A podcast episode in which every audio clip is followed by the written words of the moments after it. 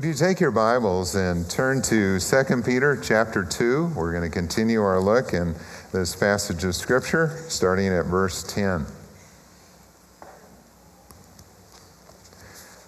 Uh, just in case some of you were wondering, you know, as we have a new bulletin where the order of service is, it's actually, we put that on the front. So if you didn't notice that yet, that's where the uh, information is for us uh, as we're, you know, if you're looking at what's coming up next.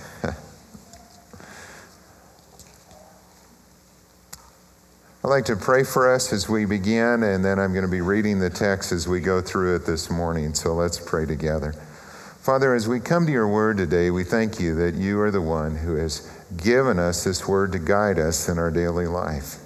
And all of it is profitable. All of it speaks to the issues that we are dealing with in our world and what's going on in the church today, and it is relevant for us. And so I pray, Father, that you would help us to hear these words again as we um, talk about the danger of false teachers in the church, in the world around us and how their aim is to take us away from you. Father, help us to be wise in the way we live and to put Christ first in our heart. Amen. When I was growing up, one of the highlights for me as a kid growing up on the farm was the Marshall County Fair.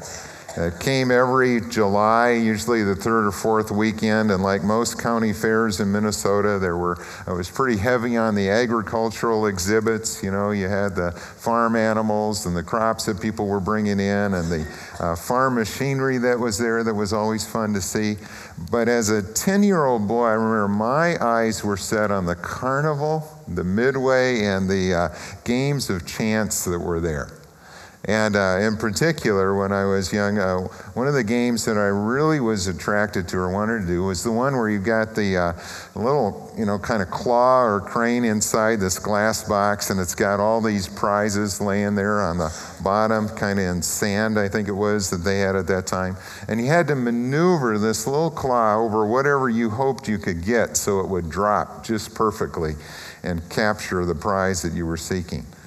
Uh, they had stuffed it with things that, you know, a little boy would be interested in. You know, I'm not sure how you'd use all of these things, but they had things like pocket knives and lighters and compasses and rings and things like that that were in there.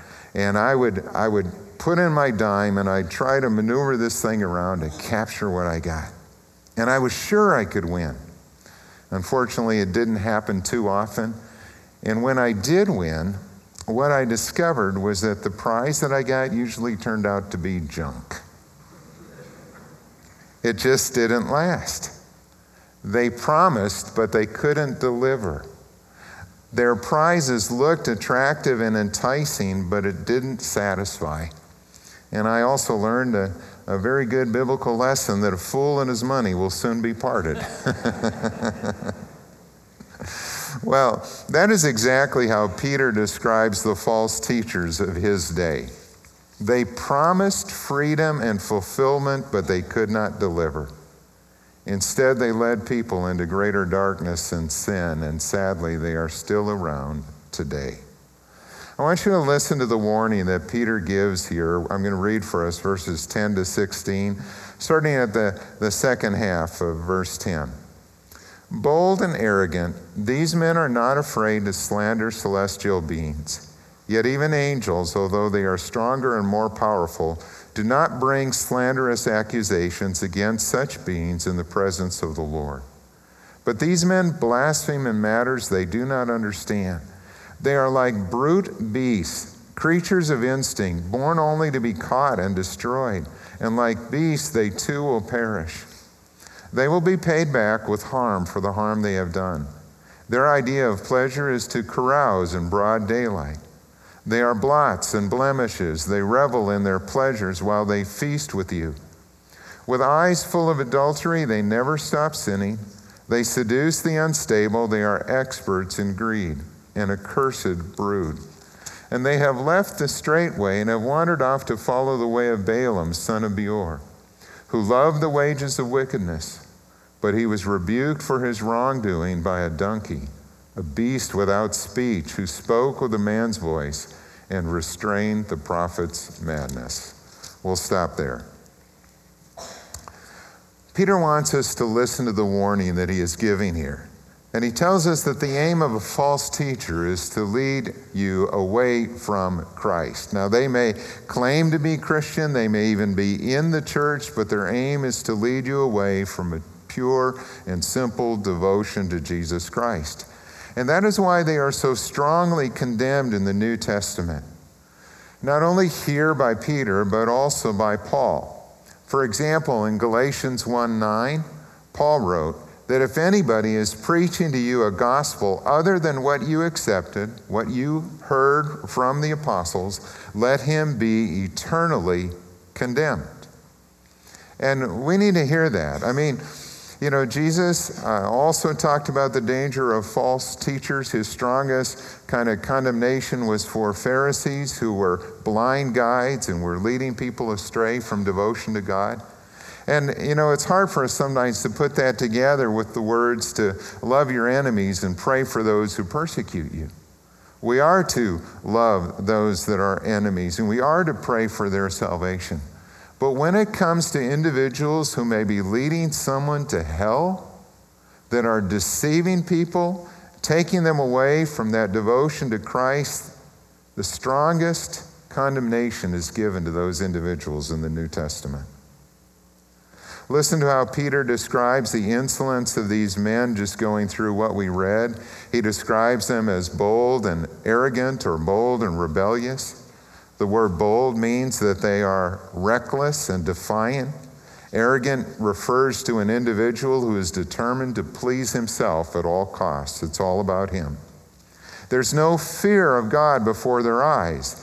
They slander angels and demons. They may not even believe in them or any kind of a supernatural power at all, and they may simply be so warped in their own thinking that, again, it's just about their teaching and they blaspheme in matters they do not understand, like brute beasts living by their fallen nature.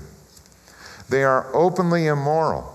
They carouse in broad daylight. They uh, revel in their pleasure. They have eyes full of adultery, which means they view every woman as a potential partner or sexual object. They never stop sinning. They prey on those who are weak. They look for new converts or people that maybe are not grounded in the truth, and they seduce the unstable. They are experts in greed. In fact, the word that's used there to describe an expert is someone who is trained in it, like an athlete would train for competition. They are an accursed brood under God's curse. And the illustration that Peter uses to describe these men is Balaam, this false prophet in the Old Testament. Uh, we read about him in uh, the book of Numbers, chapters 22 to 25, and again in chapter 31. Uh, we're not going to read that. I'm just going to tell you a little bit about what was going on there. Balaam was a false prophet who was hired by the king of Moab to curse Israel. And this is at the time when Israel was coming out of the wilderness, going to the promised land, and they went on the east side of the Jordan and they had to go through the land of Moab. And the king of Moab was afraid of them, and so he hired Balak, this false prophet, to curse them. And God warned Balaam and said, Do not go with them and do not curse my people. And still he went. And he did it for money, for greed, for payment, and three times he would speak against Israel. But even more than that, when God restrained him by the voice of a man speaking through this donkey, this beast that he was riding on, Balaam still counseled the Moabites that if he could not pronounce God's curse on them, that the way that they could defeat the Israelites would be to seduce them. And Balaam is the one in chapter 31 we read who, who um, encouraged the Moabite women to seduce the Israelite men and entice them to join in the worship of Baal, the worship of a pagan god. And many of the Israelites did that, and 24,000 Israelites died because of their actions.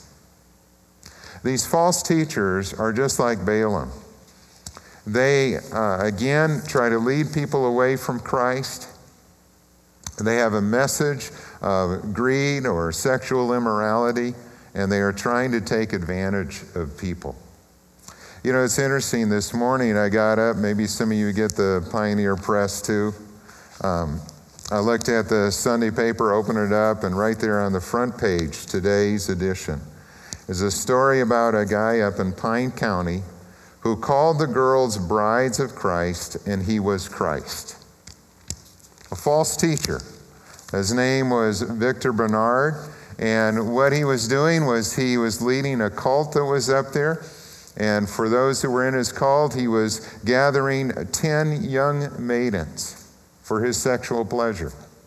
And he was promising them that if they would have sex with him, you know, that because he was Christ, this would be this great blessing on his life, on their life, excuse me, and that uh, they would be part of this group in a very special way. Well, his actions were discovered. People came out. They had been sworn to secrecy, but people came out, told what's happening, and this guy is now on the run, and I hope they catch him soon. He's charged with 59 counts of sexual assault and rape. What's interesting as I was reading the article is that um, this guy was part of a group called The Way International back in the 70s and 80s. Some of you may have heard that.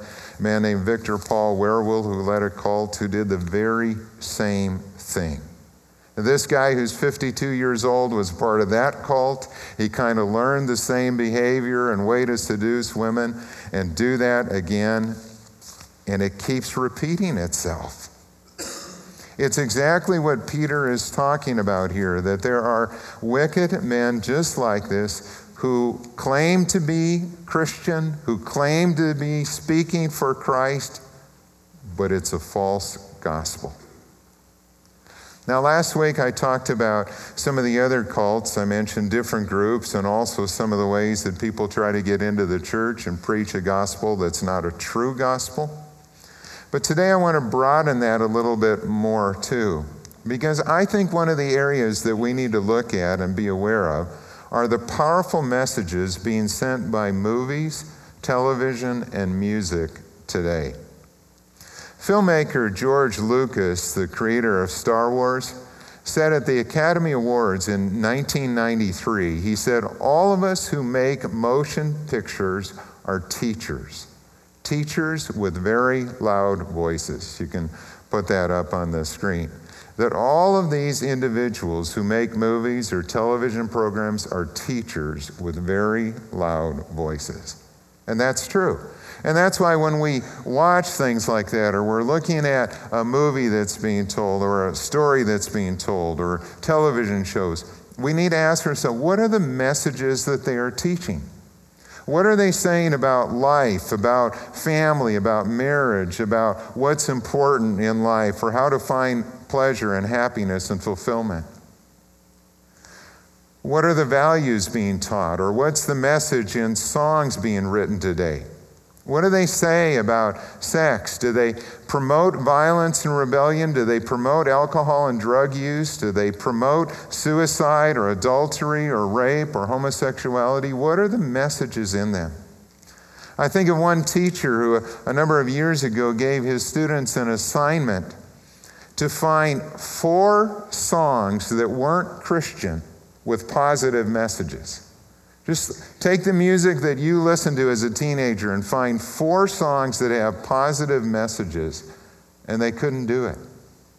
So much of what they hear, so much of what's being played is really discouraging or depressing or dealing with very immoral subject matter. And what don't they say? What don't they teach? Today, there are people. Uh, who are being disciplined, if you will, for having a Christian message in a secular audience. I think of not only the controversy that was about Duck Dynasty, but here even recently, I just read this week again uh, home and garden television.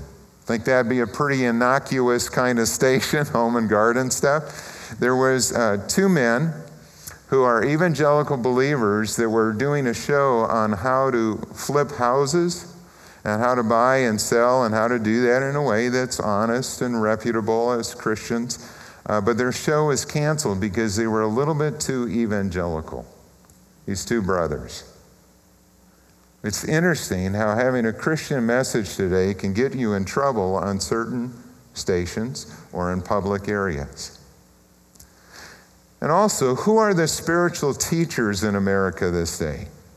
In addition to movies and music, we have a wave of spiritual teachers in America that are not godly, they are not Christian. And in his book, Bad Religion, Ross Douthat, uh, he's a Roman Catholic, he's a columnist. He talked about this wave of spiritual but not religious teachers like Deepak Chopra or James Redfield or Eckhart Tolle or Paul Coelho or Neale Donald Walsch, Oprah Winfrey, Elizabeth Gilbert. Elizabeth Gilbert's the author of Eat, Pray, Love. And he claimed that their creed has four things in common. What they teach has four things in common that I think are good observations. Number one, he said, they believe that all organized religions offer only a partial glimpse of God or light or being. And so we need to experience God through feeling rather than reason, experience rather than dogma, direct encounter rather than a hand me down revelation. In other words, you don't need this. You don't need a revelation from God. What you really need is a feeling or an experience. Neale Donald Walsch writes in his book, Conversations with God listen to your feelings, listen to your highest thoughts. When any, whenever any of these differ from what you've been told by your teachers or reading your books, forget the words. You don't need that. Secondly, they teach God is everywhere and within everything, especially within you. It's the same lie that Satan used in the Garden of Eden when he said to Adam and Eve that, um, you know, really, you don't need God. You can be God. You know, you can be God yourself. And that God doesn't have your best interest at mind. These people say that Again, not only is God everywhere and within everything, but you can encounter God by getting in touch with the divinity that resides inside yourself and soul. At the climax of his book, The Alchemist, Paul Coelho writes, The boy reached through the soul of the world and saw that it was part of the soul of God, and he saw that that soul of God was his own soul. God's in everything, and you just have to get in touch with your inner self. Thirdly, they teach that sin and evil are largely illusions that will ultimately be reconciled rather than defeated. There is no hell save the one we make for ourselves on earth. There is no final separation from the being that all our beings rest within. Elizabeth Gilbert assures her readers there's no such thing in this universe as hell, except maybe in our own terrified minds. And then, fourthly, they teach that perfect happiness is available right now. Heaven is on earth. Eternity can be entered into at any moment by any person who understands how to let go, let God, and let themselves be washed away in love. James Redfield wrote, At some point, everyone will vibrate highly enough so that they can walk into heaven in our same form. And Coelho adds, I do believe in life after death, but I also don't think it's that important. What's important to understand is that we are also living this life after death now. What a crock. That's a theological term you can write down. This is just nonsense. I mean, where do these guys get their authority? Is it their own thoughts that they are appealing to, their own experiences? Yeah, that's really what they're doing. There is no authority, there is no uh, proof to back up what they say. There is nothing like the scriptures that are a revelation from God that fit with history, that can be examined, can be read, can be studied, can be looked at in terms of biblical prophecy that was given and fulfilled. There is nothing like the scriptures. And yet, sadly, millions of people are following these kind of false teachers and they are on the road to hell. Look at where their teaching leads. Peter goes on, and let me read verses 17 to 22. These men are springs without water. mist driven by a storm, and blackest darkness is reserved for them. For they mouth empty, boastful words, and by appealing to the lustful desires of sinful human nature, they entice people who are just escaping from those who live in error. They promise freedom while they themselves are slaves of depravity. For a man is a slave to whatever has mastered him. If they have escaped the corruption of the world by knowing our Lord and Savior Jesus Christ and are again entangled in it and overcome, they are worse off at the end than they were at the beginning. It would have been better for them not to have known the way of righteousness than to have known it and then to turn their backs on the sacred command that was passed on to them. Of them, the proverbs are true that a dog returns to its vomit and a sow that is washed goes back to wallowing to her wallowing in the mud. Wow. Peter describes their teaching and its consequences. He calls them springs without water. They promise again, but they can't deliver. It's like a thirsty man going there to find something to quench his thirst, but there's no water at their spring. And that's in contrast to Jesus, who is the fountain of living water and who says, If you will drink from me, you will never thirst again. They are mist driven by a storm. They are like clouds that promise rain, but little comes from it. Blackest darkness is reserved for them. The darkest places of hell are reserved for these kinds of false teachers. They mouth empty, boastful words. They claim to have a special knowledge, gnosis. But they are fools in the sight of God, and they do not understand anything when it comes to spiritual truth. They appeal to the lustful desires of the flesh. Their gods are money and power and personal freedom and sexual freedom and pride. They promise freedom to others, but they themselves are slaves of depravity for a man is a slave to whatever has mastered him. They have a knowledge of God. Some even will claim to have a knowledge of Christ. I mean, Peter is writing about these here that there are going to be some who will come into the church, they will hear the gospel, they will know it, they will act like they are Christians, they will talk like they are Christians, but when you listen to them, you will hear things that are red flags. And when you look at their life and their conduct, you'll see things that are red flags that should be going off everywhere.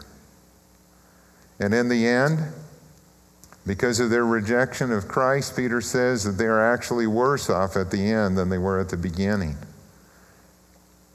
To have known the way of righteousness and to turn against it leaves these individuals in such a hardened state, and they are even more accountable than if they had never known it at all.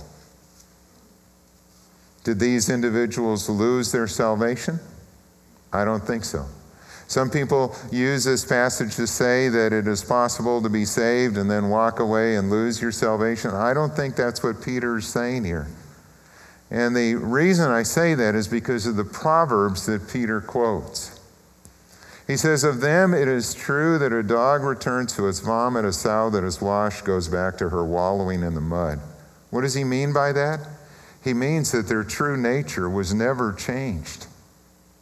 They were still dogs, and you got to hear that differently than the pets that we have today that are dogs. I mean, in that day, a dog was an animal that was looked down on. It wasn't uh, kept like a, a pet in a home in the most part. They were wild dogs that were roaming the streets, and that's what these men were like.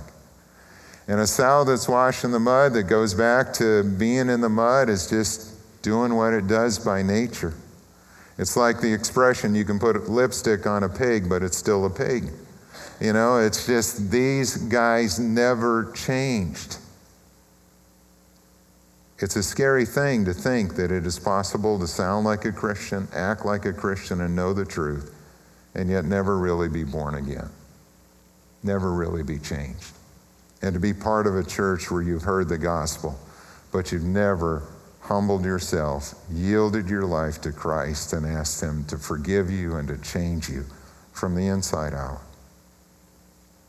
How do we protect ourselves? What can we do? Well, that's where we're going to end up here, and I want to take this up on a little bit higher note than where we've been in here. We need to remember that real freedom is found only in Jesus Christ. In John chapter 8, Jesus had this conversation with the religious leaders of his day.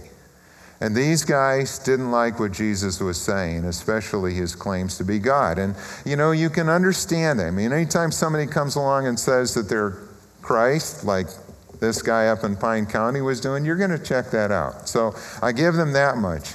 But Jesus had done so many things to demonstrate his power. He spoke like no one else, he did these miracles. Uh, that were just uh, signs of the Messiah. He did everything that the Messiah would do, and they could find no sin in him. The only thing that they could charge him with was his claim that he is God. And so, what does Jesus say to them in John chapter 8? These are powerful. He tells us again that there's only one way to heaven. And he said in John 8 24, He said, I told you that you would die in your sins if you do not believe that I am the one I claim to be you will die in your sins.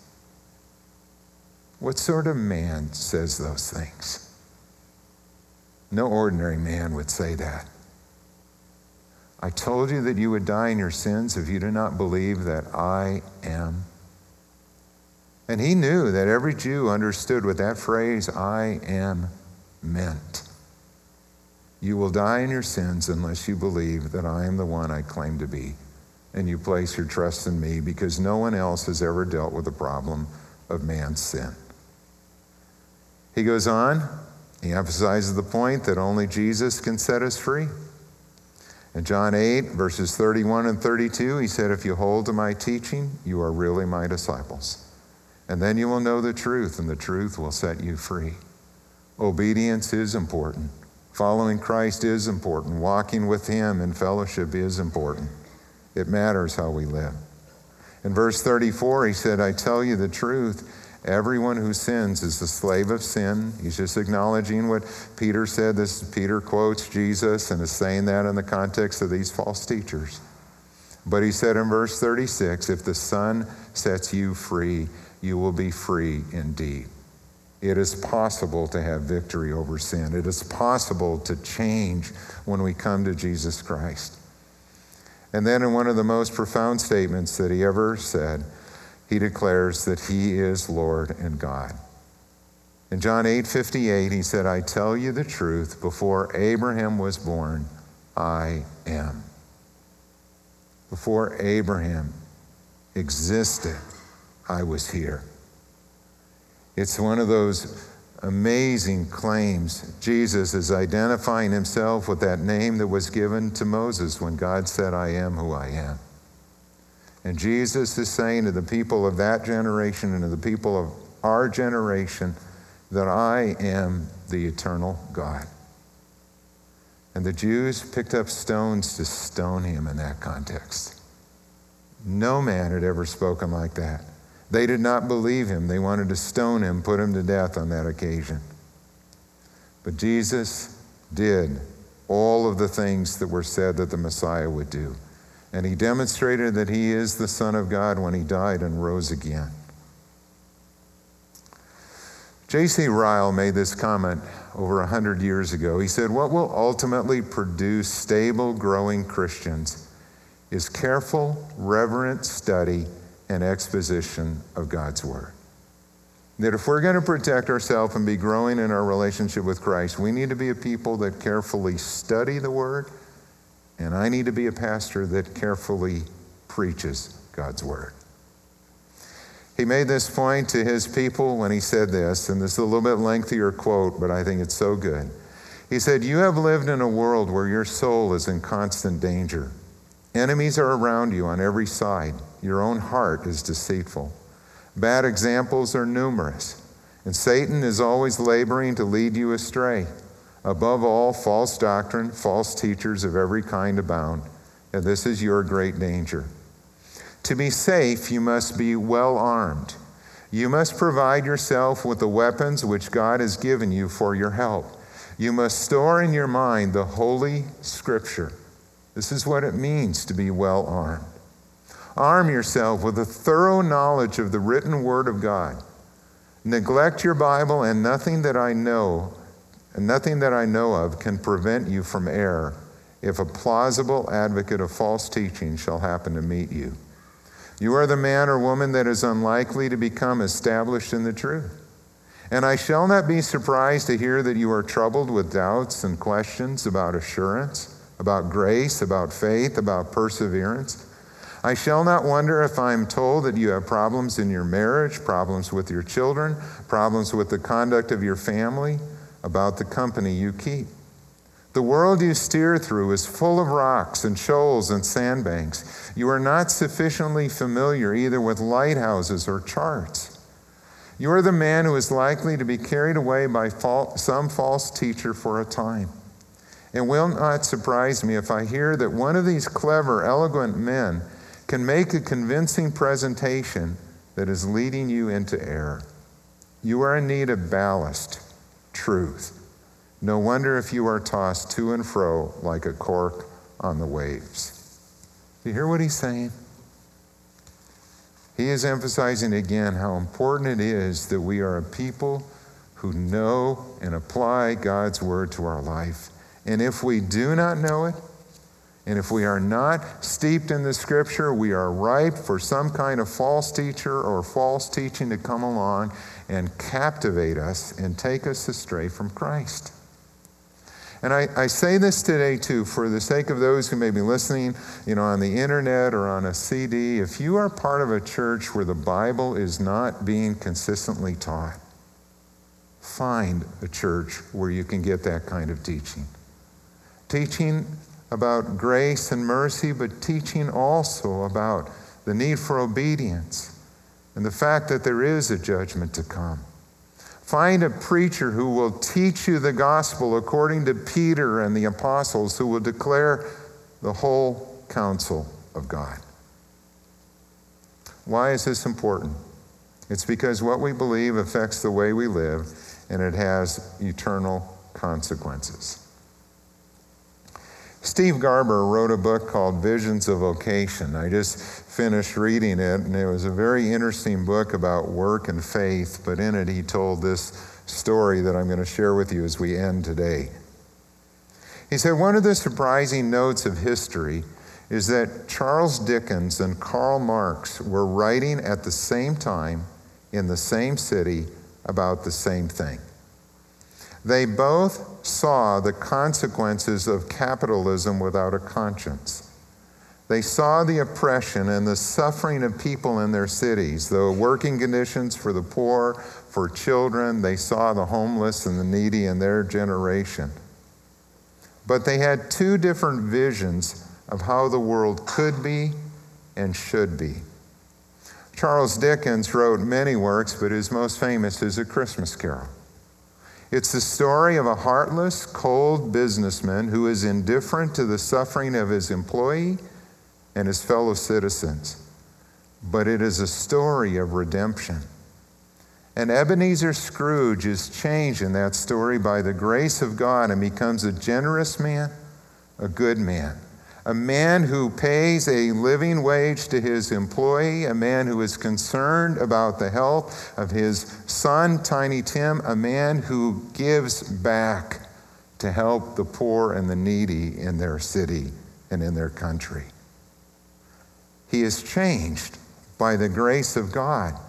And because of the hope that that story offers, there are millions today. I mean, it's being told every year, every Christmas season people watch it because of the hope that it gives. But in contrast, Karl Marx wrote his book, Das Kapital, which was a critique of capitalism and a call for the proletariat to rise up in rebellion, in a revolution, and overthrow their capitalist oppressors. But what it resulted in was another system of oppression.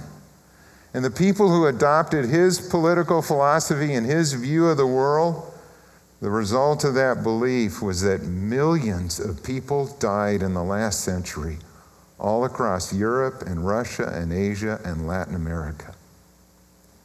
Two different visions of what the world could be and should be. Two roads that are set before us as well. That one road promises freedom, but it leads to death. Jesus Christ promises freedom and it leads to life. And thank God that there is the hope of redemption and change in our world, and that we can be instruments of grace in it, and we can proclaim that hope to people who need to hear it. Let's pray. Father, we stand in awe of your grace, even as we sang this morning. How amazing it is that you should love us in spite of our sin that you would send your Son to die for us in spite of all that we had done. Undeserving, rebellious, defiant of you and of your word. And in your mercy, you sent Jesus to be our Savior. And God, thank you that you have opened our eyes to see your word, to see your Son, and we have come into a relationship with you. If you are here today and you've never had that experience and you want to know Jesus and you want to be forgiven of your sins and to have eternal life, would you just turn to Him today and ask Him to come into your life? Acknowledge Him as Lord, confess your sin to Him, and ask for His forgiveness. And say, Jesus, would you forgive me a sinner? And would you be my Savior and Lord? I want to live in that hope that you alone can bring. Thank you, Jesus, that you have set us free. Amen.